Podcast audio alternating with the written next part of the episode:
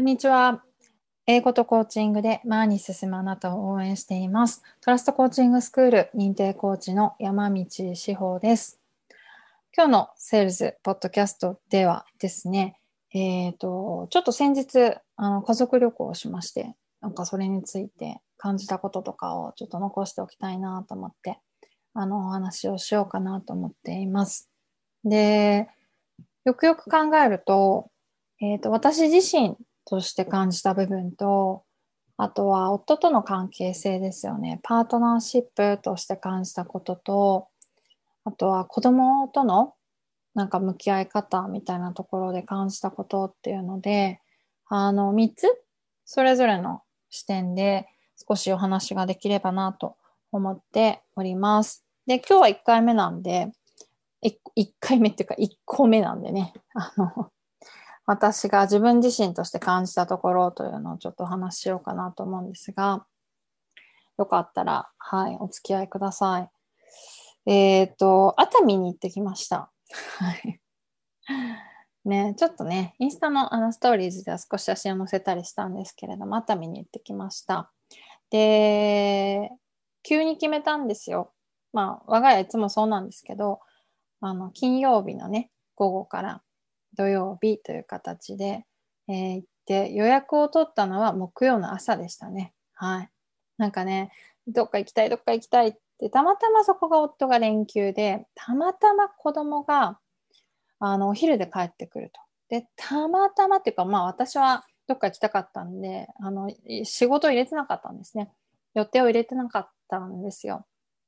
で、娘の習い事を一回お休みすれば、あどっか行けるなーなんてずっと考えててで我が家は、まあ、キャンプとか好きなのでコテージとかねバーベキューとか好きだし外好きだからいつも通りと思って調べてたんですけどなんかふと海と思って ふと海と思ったんですよ。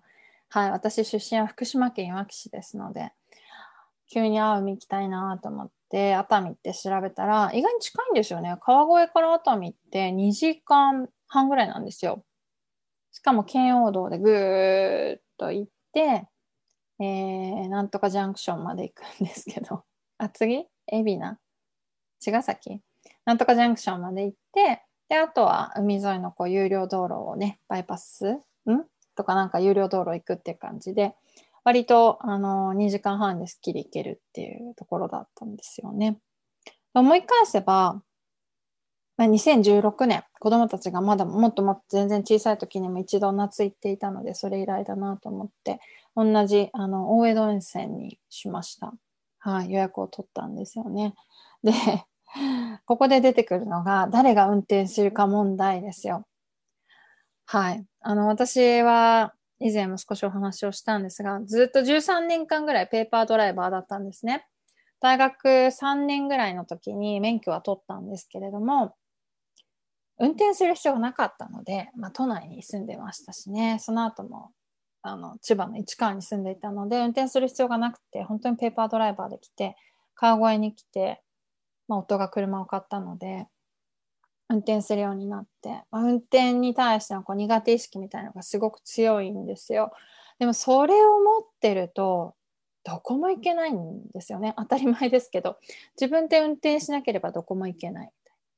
でうちの夫は家族旅行行く時の運転高速の運転をするとかっていうのをすごく嫌がるのであの志保が行きたいって言った旅行なんだから志保が運転すればいいじゃんみたいなことを言い放つわけですよ。そう。でもこっちとしても、まあ確かに私が行きたいって言ったし、みたいな。ここ行くって決めたのは私だしっていうところの葛藤があるんですが、まあまあそんなこと言っててもしょうがないので、あの今回も私が行きも帰りも運転をしました。もうほぼ練習ですよ。高速道路の練習。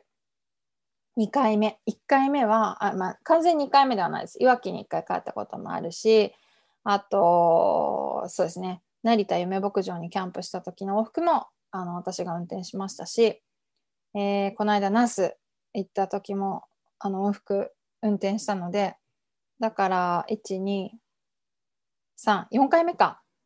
そうですよね。私もう4回も高速運転してるんだ。なんかもうそんな感じであの行ってきましたよ。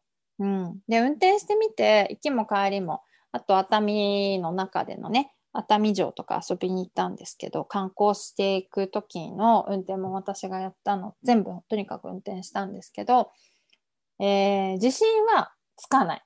結果的に。なぜかというと、合流が本当にできないから。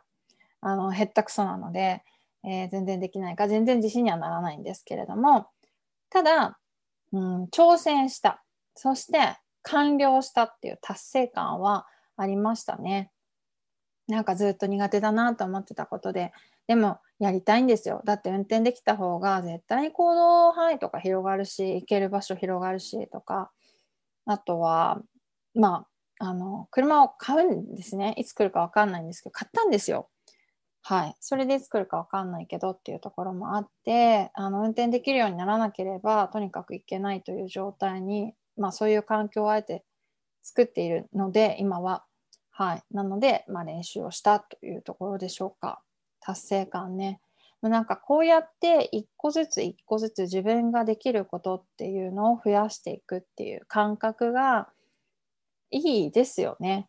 これってどんなことでも当てはまると思うんですけれども、そう、苦手だなとかやりたくないなとかって思ってたことを得意になる必要はないんだけれども、やってみたとか、一応はできるようになったみたいなところが、うん、こう、いいなと思いました。前に進んでるじゃないですけれども、はい。でね、やっぱり私は海が好きというところを感じて、あの、帰ってきましたよ。2時間半でね、あのルートを頑張っていけば海にたどり着ける。まあもっと手前だったらもっと近いんですけど、海に行けると思ったら、なんかいざという時ね、すごく苦しくなったな、みたいな時に海に行けるっていう、その自分の逃げ場を確保したような気分でもあったりします。